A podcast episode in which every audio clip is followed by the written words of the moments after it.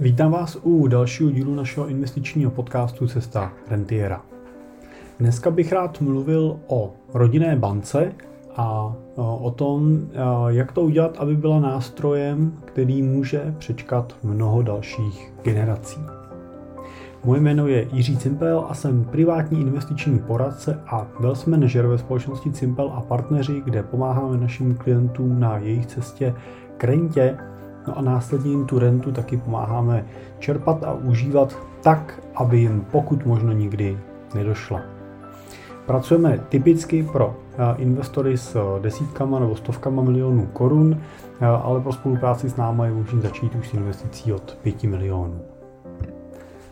Při předávání majetku z generace na generaci platí taková klasická poučka a to je, že první generace majetek buduje, druhá ho udržuje a ta třetí ho utratí.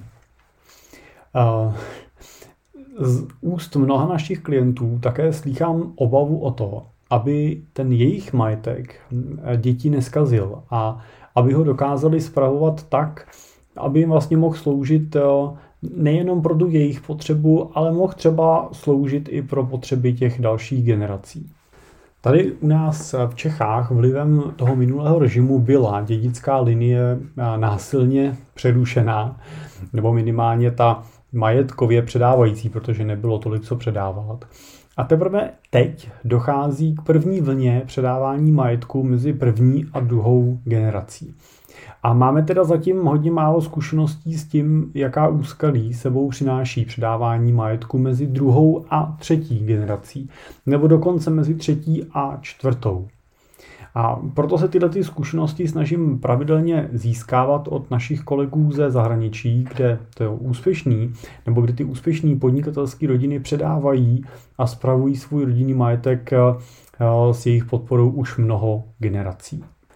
Začal bych teda myšlenkou z knížky, která tohle téma krásně rozebírá. Je to knížka, která se jmenuje Your Business, Your Family, Your Legacy od George Izaka. A ukážu vlastně vám na ní ty čtyři nejčastější kanály, kterými odtéká majetek z té vaší rodiny a z toho bohatství. Izak je ve své knížce označil zkrátkou FIST, což je teda zkrátka anglických slov family, inflation, spending a taxes. To znamená, tím, tím hlavním zdrojem, který konzumuje vaše bohatství, je rodina, inflace, výdaje a daně. Rodinou samozřejmě myslíme ten počet členů rodiny, který čerpá prostředky a benefity z rodinného bohatství. Inflace je v tomto případě skrytý zabiják, který eroduje a rozežírá vaše bohatství v čase. Tím spending s výdajema myslíme výdajový poměr, který můžeme vyjádřit jako procentuální část vašeho majetku, kterou rodina každý rok spotřebuje na financování svých potřeb. No a taxis, daně, myslíme samozřejmě všechny daně. Příjmové daně, kapitálové daně, majetkové daně, případně v zahraničí se hodně řeší dědický daně a tak dále. Fist a jeho pochopení často šokuje bohatý rodiny ve chvíli, kdy se pokusí svoji křivku vývoje majetku protáhnout více do budoucnosti. Ve chvíli, kdy začnete ve svém majetkovém plánu počítat o jednu až dvě generace dopředu, zahrnete inflaci za dalších 50 let, spočítáte si, o kolik narostou výdaje vaší rodiny ve chvíli, kdy majetek nebude podporovat jenom vás, ale i vaše děti a jejich děti, to znamená, jsme ve třetí generaci, tak se velmi často křivka nekonečného růstu majetku začne otáčet eh, špatným směrem. To znamená, ten majetek začne eh, tou svojí nominální hodnotou klesat. Když si rozebereme ty témata jednotlivě, tak pojďme se podívat na rodinu. Pokud se podíváme na rodinu v první generaci, tak uh, tam jste vy. Uh, pokud se podíváme na druhou generaci, tak tam se bavíme o vašich dětech. To znamená, pokud budeme brát, že máte dvě děti, tak v případě, že se bavíme o dvou generacích, tak ten majetek potřebuje nějakým způsobem financovat potřeby tří rodin. Pokud se díváme na generaci číslo 3, tak už se díváme na vaše vnoučata, to znamená na děti vašich dětí. No a pokud vaše děti budou mít každé po dvou dětech, no tak se nám rázem z, v druhé generaci ze tří rodin stane rodin sedm. No a pokud zahrneme i čtvrtou generaci a budeme se bavit o vašich pravnoučatech, to znamená dětí vašich dětí, no tak pokud budou mít vaše děti každý po dvou dětech, tak musíme připočítat dalších 8 lidí. Takže rázem jsme na 15 lidech. A těchto 15 lidí má tendenci a potřebu nějakým způsobem participovat na tom daném majetku. Je tak asi jasný, že při pohledu do budoucna e, z tohohle úhlu je potřeba začít víc realisticky zvažovat, jak smysluplně tu podporu mezi jednotlivé členy rodiny rozdělovat, tak aby její výše byla za prvý smysluplná co do svý výše, tak za druhý neohrožující e, pro tu dlouhodobou udržitelnost rodinného bohatství. Tím druhým bodem po rodině byla inflace a ten její dopad na rodinné bohatství. Inflace se správně označuje jako skrytý zabiják. Má jednoznačný dopad na vaše bohatství, ale často je hrubě přehlížená ve finančních reportech i majetkových plánech. To teda v případě, že majetkové plány vůbec existují. S inflací je totiž je to s ním totiž jako s takovým tím klasickým vtipem. Myslím ten vtip, když hodíte žábu do hrnce s horkou vodou, tak žába bude reagovat tak, že rychle vyskočí. Ale pokud tu žábu dáte do hrnce se studenou vodou a tu postupně ohříváte na vyšší tep- a vyšší teplotu, no tak si žáda, žába té rostoucí teploty nevšimne a nakonec se v hrnci uvaří. No a stejný je to i s vaším majetkem. Pokud na něj průměrná inflace 3% působí jeden rok, no tak se nic dramatického nestane. Pokud na něj ale působí takováhle inflace po dobu 10 let, tak z vašeho jednoho milionu udělá 740 tisíc. A po 20 letech ta reálná hodnota toho milionu klesne na něco přes polovinu, na 550 tisíc. No a pro příklad si můžeme jednoduše spočítat to, že 3% inflace každý rok z vašich 50 milionů ukrojí 1,5 milionu korun. Mimo to, další generace jsou často mnohem méně ochotní podstupovat při správě a tvorbě dalšího majetku nějaká rizika. A jsou méně ochotní, než jste byli vy sami při jeho budování. Oni prostě jednoduše nechtějí riskovat, že o majetek, který zdědili, přijdou nějakou investiční chybou.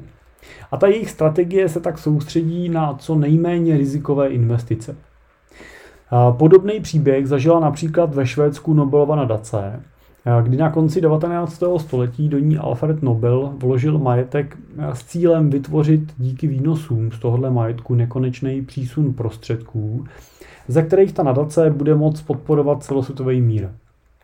Bohužel Nobel inflaci ani nemohl vzít v potaz, protože v jeho století to díky zlatému standardu, to znamená, že byly peníze podložené zlatem, vlastně nebyl problém. Výsledkem toho bylo, že v 50. letech toho minulého století Nobelova nadace téměř zkrachovala protože její investice do konzervativních státních dluhopisů zmenšily reálnou hodnotu toho jmění na pouhou jednu třetinu té její původní velikosti. A zachránil jí až zásah švédského státu, který umožnil změnu investiční strategie uvnitř nadace a zmenšil podíl dluhopisů na 25% A zbytek jí umožnil investovat do akcí a nemovitostí. A díky tomu je dneska reálná hodnota majetku nadace na víc než trojnásobku hodnoty, kterou do ní Nobel před více než 120 lety vložil. Takže inflace je jednoznačně jeden z největších nepřítelů a je největším rizikem. A musíme s ní počítat jako s jistotou. Ona tady je a bude, to znamená, není to riziko, které by mohlo nastat, je to prostě riziko, se kterým musíme kalkulovat a pokud investujete, tak za ten příklad 50 milionů korun, tak těch 1,5 milionu ročně potřebujete vydělat navíc jenom na to, abyste udržovali hodnotu toho vašeho rodinného bohatství a nechudli jste v čase. Jaký je potom teda dopad výdajů těch spendings S na to rodinné bohatství? Výdaje jsou v tomhle případě brány jako ta celková suma rodinného bohatství, které, která je rozdělená mezi jednotlivé členy rodiny každý rok. Pro lepší přehlednost je dobré přepočítat je na výdajový poměr, počítaný jako procentuální část majetku, kterou rodina každý rok rozdělí vůči právě té celkové hodnotě majetku. Při určování správné míry tohoto výdajového poměru se dostáváme často do složité situace. Každý člen rodiny má tendenci při plánování výdajů brát v potaz hlavně ty jeho nebo její individuální okolnosti potřeby a ne okolnosti spojené s celkovým pohledem na situaci kolem rodiny a jejího majetku. No a právě tohle dilema pak následně dopadá na postupnost, na dostupnost toho majetku i pro další generace. Nejlepší praxí pro správce rodinných nadací nebo svěřenských fondů tak je diskutovat očekávání ohledně potřeby čerpání prostředků z rodinného majetku pravidelně, minimálně na roční bázi a s výhledem na další dva až tři roky dopředu. V tomto plánu je pak rolí správce zohlednit při čerpání i dlouhodobý horizont a vliv daných výběrů na možnosti čerpání majetku i pro další generace. A to umožňuje správcům i rodině zaujmout rozumný dlouhodobý postoj a jednotlivým členům nebo jednotliví členové rodiny si můžou efektivně plánovat ty svoje budoucí výdaje bez potřeby je každý rok znovu a znovu obhajovat. Mimochodem, tohle je jeden z důvodů, proč je celkem smysluplnou úvahou přemýšlet nad tím, že rodinná banka bude zaměstnávat nebo bude využívat právě roli i nějakého nezávislého správce. To znamená, nebudu se o ní starat pouze já jako rodina, ale budu mít někoho mimo rodinu, kdo není angažovaný a není zapojený do toho modelu krájení, toho pomyslného krájení medvěda, ale bude tam vlastně proto, aby chránil to na, tu, tu vizi, tu naplněnost toho zadání, které ten zakladatel vlastně při vytváření rodinné banky vlastně definoval. Jednoznačně prostě bude chránit potřeby a cíle i banky bez ohledu na, nebo bez toho, aby se dívali jenom na nějakou svoji subjektivní potřebu. A tím dalším bodem byly daně a ty daňové dopady. Říká se, že jedinou jistotou, kterou v životě máme, je smrt a daně a ani jednomu se nelze vyhnout. A I přesto se samozřejmě snažíme naší snažíme naší smrt oddalovat naší životosprávou, jídelníčkem a přístupem třeba k preventivní zdravotní péči. A i k daním bychom měli přistupovat s podobným rozmyslem a prevencí. Ty otázky ohledně daní, které by se si měly pokládat, jsou například, jak chránit majetek před dědickýma daněma. U nás sice zatím nejsou, ale majetku drženímu zahraničí se vyhnout úplně vždycky nemusí a je důležitý dávat pozor na to, v jaký jurisdikci, jaký majetek a jaký investice držíme. A daně z dividend jsou dalším důležitým bodem, který je potřeba brát potaz. A peníze, které můžete dlouhodobě investovat uvnitř rodinné banky, totiž nemusí být takovouhle daní zatížené. Pokud spravujete majetek uvnitř nějakého holdingu a tak dále, tak máte prostor k tomu je reinvestovat, aniž byste museli nějakou daň z dividendy v rámci toho svého privátního vlastnictví té firmy danit. Další jsou daně ze zisku. No, někdy se jim vyhnout jde, někdy nejde. V každém případě stojí za to je optimalizovat a samozřejmě minimalizovat. A další daní, kterou držíte, je daň z příjmu. A tam je určitě dobrý přemýšlet nad tím, kolik je pro vás optimální vydělávat v podobě mzdy a hledat i jiné cesty, jak k vám prostředky z vašeho majetku můžou připlynout a třeba tu zátěž daňovou tím snížit. Majetkové daně. V Čechách je známe hlavně jako daní z nemovitostí, ale v zahraničí se běžně tyhle daně platí i z celkového objemu našeho majetku. I u nás se takového nastavení můžeme budoucnu dočkat a je dobrý samozřejmě se na to připravit. No a jak teda efektivně spravovat majetek rodinný banky? Následujících šest bodů jsou lety ověřené kroky, které pomáhají efektivně zabraňovat vyčerpání rodinného bohatství pro ty budoucí generace. A ty kroky jsou za prvý Zapojte ty nejlepší majetkové a daňové poradce.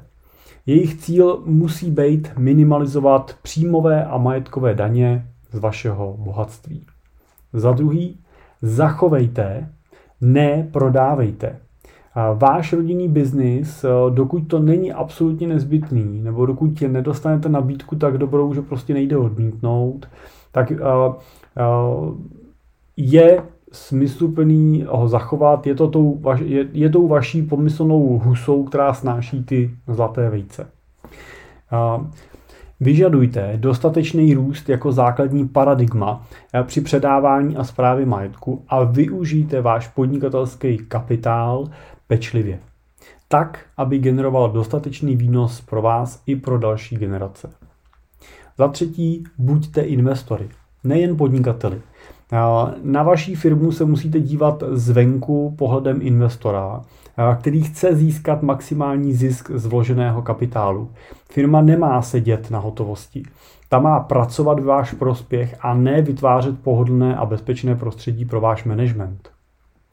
Za čtvrtý, alokujte investice, měřte je a reportujte investiční výkonnost po započtení všech manažerských poplatků, daní a inflace. Ujistěte se, že vaše reálné zhodnocení odpovídá vašim dlouhodobým očekáváním a rodinným potřebám a odpovídá také poplatkům, které za něj platíte. Řiďte rodinné výdaje z pohledu výdajového poměru k celkovému majetku. To je bod číslo 5. Připravujte výroční reporty pro členy rodiny, které jim ukážou v reálném vyjádření, jestli jako rodina majetek spíše spotřebováváte anebo akumulujete a navyšujete. No a šestý bod je pozbuzujte a budujte podnikatelského ducha, sebedůvěru, osobní zodpovědnost, osobní rozvoj a investujte do intelektuálního kapitálu vaší rodiny v této i dalších generacích. Určete eh, starší děti, nebo učte eh, starší děti biznisové principy, učte je wealth management, učte je rozpočtovat. Protože když jsou děti mladší, tak tyhle věci dokážou různou hravou formou vnímat a těžko se to do nich dostává potom v dospělém věku, pokud to mládí ten základ nemají. Když jsou mladí, tak jim pomozte pochopit výhody a rozdíly mezi tím, když hrajou proto, aby vyhráli, versus to, když hrajou proto, aby neprohráli.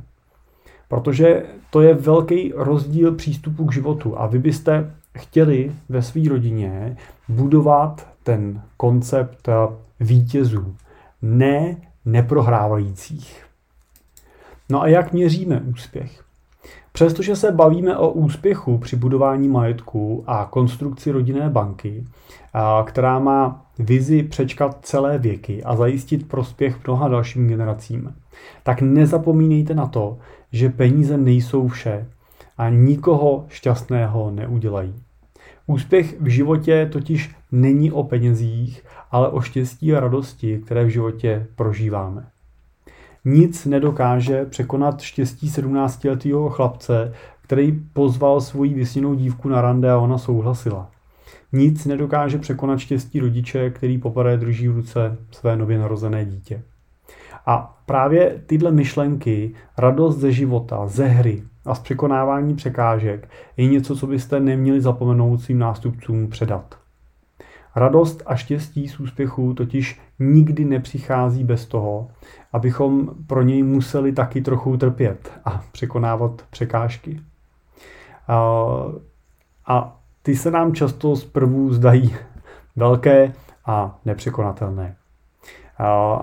Američani, proto používají e, přísloví no pain za no gain, to znamená překladu žádná bolest, žádný zisk. Naším cílem tak není pomocí našeho majetku odstranit ze života našich dětí všechny bariéry a překážky. Taková cesta totiž vede spíš k závislosti a ta ještě nikoho šťastným neudělala. Váš majetek a banka by tak měli dětem spíše než umetání cestičky otevírat cesty nové, do té doby pro ně nemyslitelné, které jim mohou přinést do života další a třeba ještě větší výzvy, jejichž překonání v nich i v nás bude budit pocit eh, hrdosti a štěstí. Já dneska záměrně nechci zabíhat do eh, technických konstruktů takové rodinné banky. Určitě se k tomu dostaneme eh, v dalších dílech a už v minulosti jsem mluvil třeba o svěřenských fondech nebo rodinných holdingách. Dneska bylo mým cílem skutečně spíš otevřít eh, tu myšlenku eh, s rodinnou bankou spojenou a eh, definovat ty základní rizika, který při tom mezigeneračním předáváním majetku v praxi vydám a který ten majetek mají často tendenci devastovat a likvidovat. Tak doufám, že bylo pro vás tohle zamyšlení zajímavý. Pokud samozřejmě nechcete na tuhle úvahu eh, být eh, sami, tak eh, jsme tady pro vás v rámci našeho řešení Multifamily Office služeb, tak je samozřejmě ta diskuze využitelnosti majetku a jeho mezigeneračního fungování a zapojení rodiny při jeho zprávě jedním z klíčových témat, který s investorama v první fázi ty naší spolupráce otvíráme a řešíme.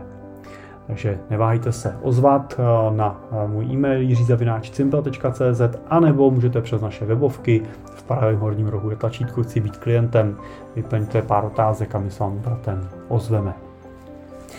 No a to už je dneska opravdu všechno. Díky za pozornost. Pokud eh, Máte eh, k tomuhle tématu třeba něco, co byste rádi eh, rozebrali hloubš některým z dalších dílů, tak eh, mi napište a já se nad tím rád zamyslím a zkusím třeba nazdílet můj zkušenost a můj pohled na věc. Tak díky a u dalšího dílu zase brzy naslyšenou.